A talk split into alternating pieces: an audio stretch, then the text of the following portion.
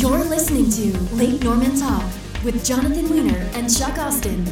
Unscripted and real conversations with business leaders and marketing pros.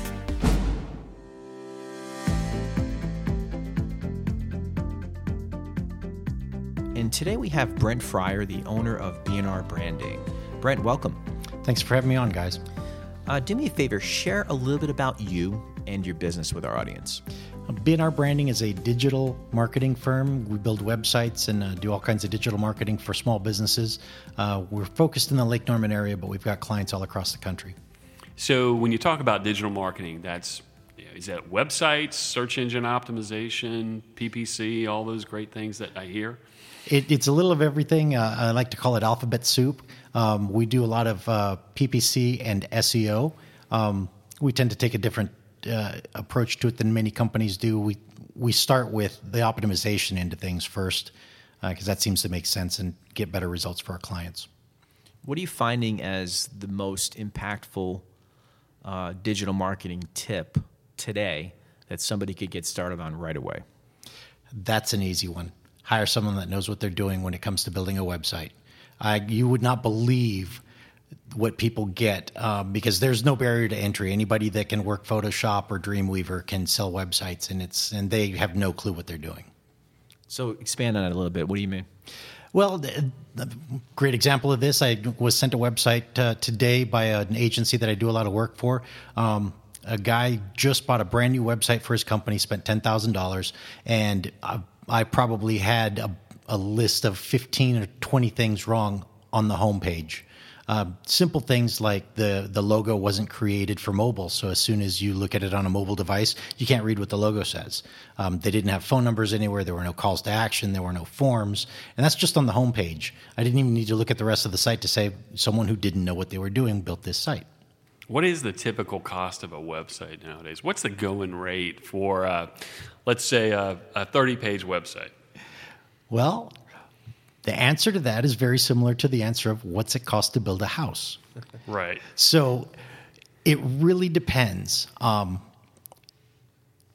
especially because these days we don't really build websites by the page. Everybody well, most everybody is building websites with a content management system. So once you've got the content management system set up, adding new pages can be very simple. Um, so in general, we don't price anything up by, by the page. Uh, we price it out by the needs of the customer. So if you go to a legit agency, usually a website on the low end, if you're doing just a brochure site, someone that's going to put something together that needs a home page and a contact page and an about page, you could probably get something well done for probably in the four to six thousand dollar range. Um, it does go up significantly the better your designer is and the more you need. If you need something with e-commerce and you're going to someone that knows how e-commerce works and can set it up, um, expect to spend more than ten thousand dollars. It's very easy to spend a lot of money on a website, uh, depending on what the needs of the business are. So, is uh, is search engine optimization is is this becoming more difficult because it's a, it's a crowded market? So we'll take a look at like Charlotte. There's there is a person in line for for every single term, just you know paying a ton of money for paid ads, paying probably paying a ton of money for uh, SEO. Is is it is it is it a hard barrier to entry? Should people be afraid? Say, hey, this is going to be cost prohibitive. Well, it kind of depends on the industry, um, because in my experience, some industries have companies that that are good at what they do. Um, if you're in real estate or the legal profession, there's a lot of companies that specialize in servicing those uh, those types of companies, and there's some pretty good ones. So if you're in real estate, yeah, expect to spend a lot of money if you want to get it done right, if you want to actually have results. It, for the typical small business owner, it's probably not that bad because all of those things are relative to what your competitors are doing. So if your competitors are doing it themselves or if they're hiring what you would think is a legitimate company. Um, a lot of companies, like um, I won't say any names, but there's a lot of big companies that do sales nationwide that they just churn through customers. They're not worried about doing quality work. They're worried about their salespeople have to close five leads a week, and they've got thousands of salespeople across the country. Um, those companies don't get great results because they're not hands on, they're not staying on top of campaigns. So it really depends on what your competitors are doing and who's doing the servicing. So you know, there's a there there's this one thing that you hear from all business owners. As soon as they put their phone number online, they get that brand new phone number. They put their number into Google or whatever it shall be online. They start getting these calls, and these calls from a foreign accent that say, "I'm with Google. I want to optimize your listing." Tell me all about that. I got that today, actually. You really? that you punking me, or It may no? have okay, been, okay. but I won't say it. Well, you're not a legitimate business unless you're getting those calls. Right. So uh, those are really common, um, and everyone can expect to get those. And the general rule of thumb is, unless you're spending a really huge amount of money with Google, they're not going to call you. Right.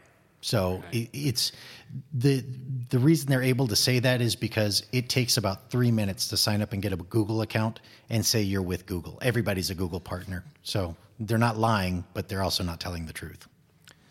That's a great tip. Um, let's dig into sites a little bit because you know we all get it, right? But the the typical business owner doesn't in this way. But you know the Wix site on TV, it looks just like that WordPress one you're going to do or the Weebly site. What's the difference? Because those costs are nothing or next to nothing. What is at the end of the day, design aside, what what are we really talking about? The big difference between a Wix or a Weebly type site is you have no control over anything that they don't allow you to. So you can't customize anything. And that's by design. They're servicing literally tens of thousands or hundreds of thousands of customers, so they can't make a code change to accommodate one person's needs. If it doesn't get propagated throughout the network, they're not going to do it. Um, and frankly, they don't really care what you think because at $49 a month, if you quit, they're not going to notice. So that's one of the issues. And then the other big issue that a lot of people forget about is when you pay a fairly large sum of money for a website, it's an asset. So if you get mad at your designer, your developer, your hosting company, you can take your website elsewhere and you're not starting over from scratch. If Wix suddenly decides to make a change to their system and you don't like it and you want to leave, you don't have anything. You don't own the website. You don't get to take it somewhere else. You're starting from scratch. Basically, you're renting an apartment versus buying a home. Bingo. You're building no equity and it's and it's never yours. It sounds like the you know apartment in the hood, based on what you're saying too, at two hundred dollars a month. I don't necessarily think it would be that. I think there's like a time and a place. I think it's you know budgetary restrictions. Hey, I've got this idea, small business, I'm going to do that. But eventually, you're going to have to get to the point where I need to be serious about this because people don't have a yellow pages book up under their couch like they did in the 80s or somewhere in the kitchen next to the rotary dial phone. Uh, they just have online, right? Well, Actually, we know somebody that has a Rolodex. You do. Yeah. Okay. He's- I and want to he's see famous that. for And it. he's listening. Yeah, and that's that's absolutely true. Um, there is a time and a place for those sites when there are budgetary constraints, but um, at the end of the day, they're so limited in what they're capable of doing. Um, and not only that, the person running the site makes a big difference. Um, if you're a business owner, you may be the best plumber in Charlotte, but you probably don't know two licks about what it takes to run a website, um, and you're not going to learn in the 20 minutes a day that you're managing your site. So, what should people expect? So, they get started out doing search engine optimization, not necessarily the paid ads, but they're, they're doing that. What should their expectations be on results? Because I think people have some lofty ideas based on these calls that they're receiving or these little ads that they, unsolicited emails that they receive about advertising their business online. Well, one of the big things that uh, any business owner needs to look at is uh, number one, what's the cost? Uh, get quotes from several different companies and see where someone's at. Uh, usually, if someone's trying to sell you a service for a couple hundred dollars a month, uh, you're probably not going to get any return on investment. Um, if you use a simple rule of thumb of approximately $100 an hour, that's probably on the lower end of what an agency would typically charge. Uh, and then figure out how many hours of work you think someone's going to be putting. So for search engine optimization, um, if you're getting billed 250 bucks a month, they're only doing two and a half hours worth of work, approximately. Uh, that's not a whole lot. So when an agency comes and tells you that your your search engine strategy is going to run $1,500 a month, they're spending 15 hours a, uh, on your website. That's a little bit more reasonable. That's going to give them enough time to get something done. So uh, that's one easy way to look at it. It's not entirely accurate, but it'll give you a pretty good idea of what to expect. Brent, if you could just you know enlighten your customer out there, your the one who hasn't called yet, and reasonable expectations uh, along the lines of just marketing, right? Because at the end of the day, websites, SEO, it's all about marketing, getting in uh, new leads, new business. What you know, what's what's something that could apply to every single person out there, no matter their business? All right, um, measure and compare. That is probably that applies to everything.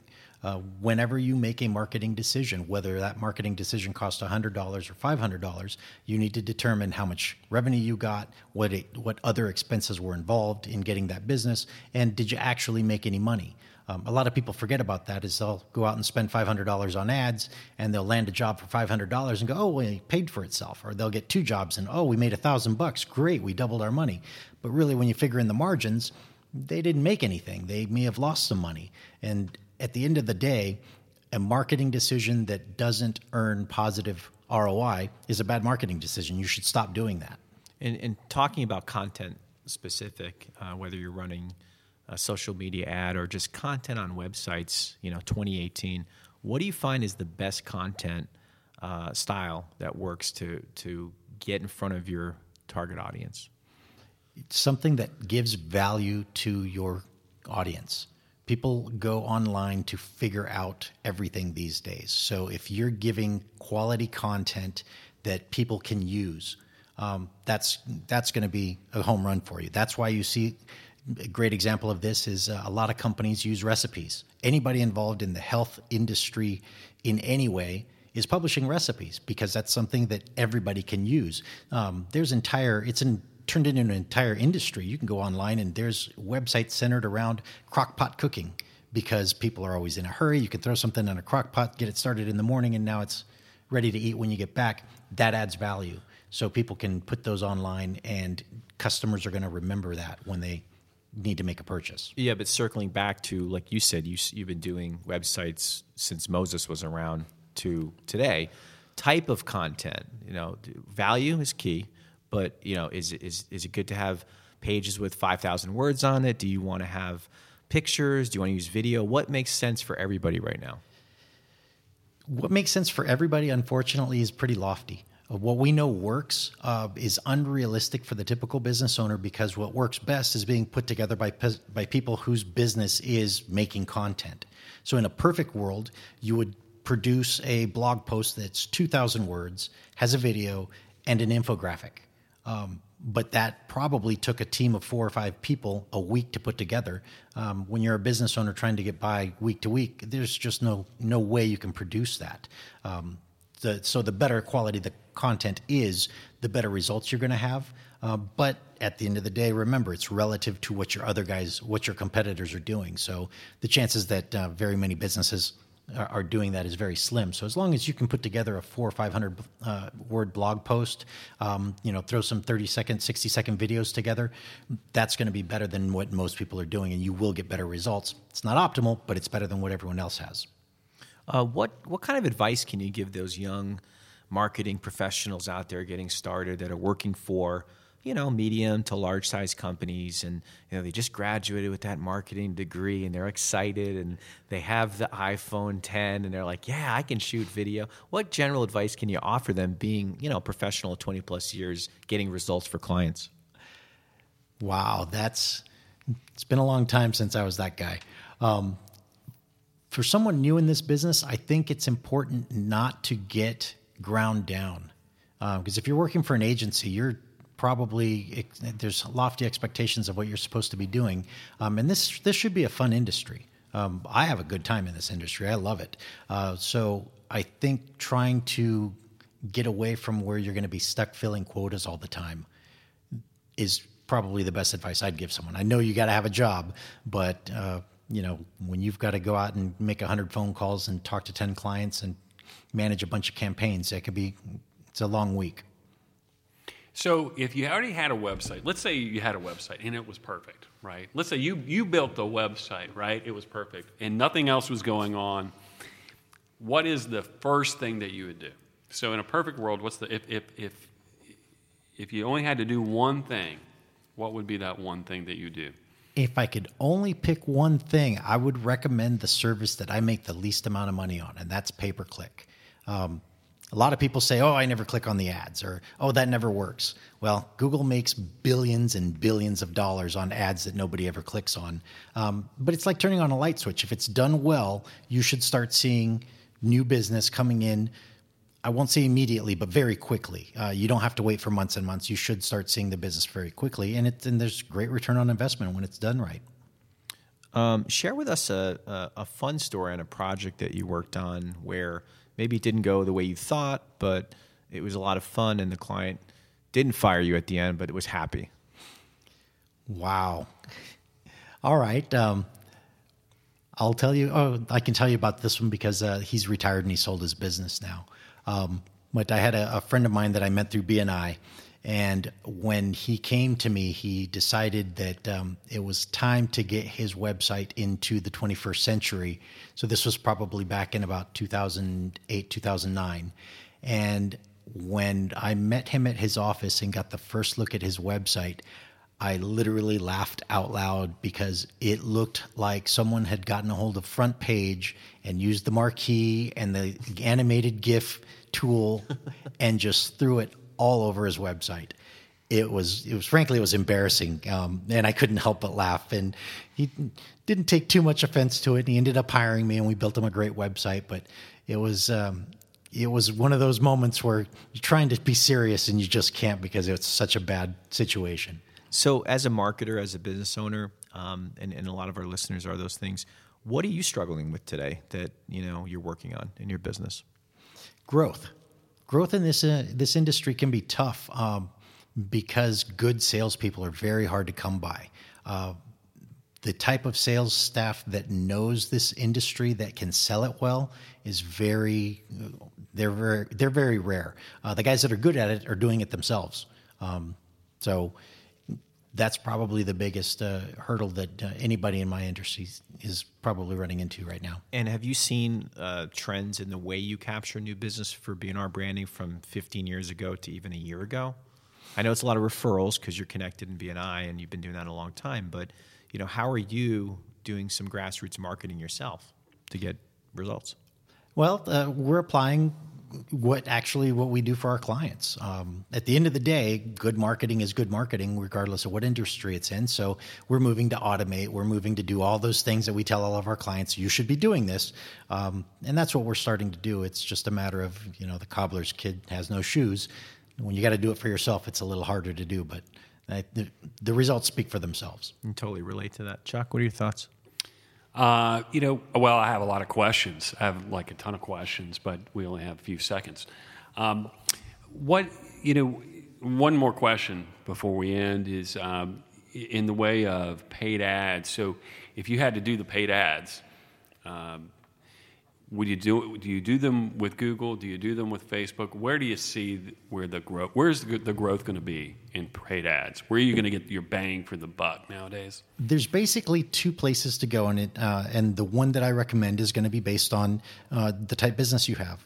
Uh, if you've got a service industry type uh, business where people have an immediate need, their toilet is clogged right now, their sink is clogged right now, their air conditioner is broken right now, you need to be on Google um, because the first thing they're going to do is they're going to whip out their phone and they're going to do a search, and you need to be at the top of that search. And there's multiple ways to be there, including paid ads, but that type of I need service has to be Google.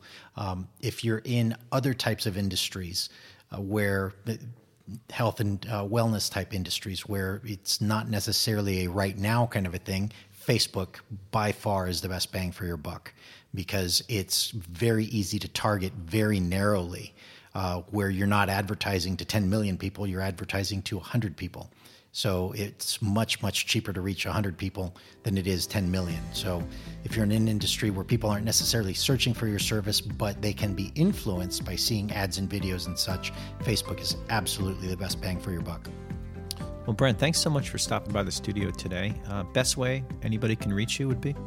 Easiest way is right on our website. It's bnrbranding.com. We've got forms, phone numbers, which, whichever way you'd like to reach out to people, we can handle that.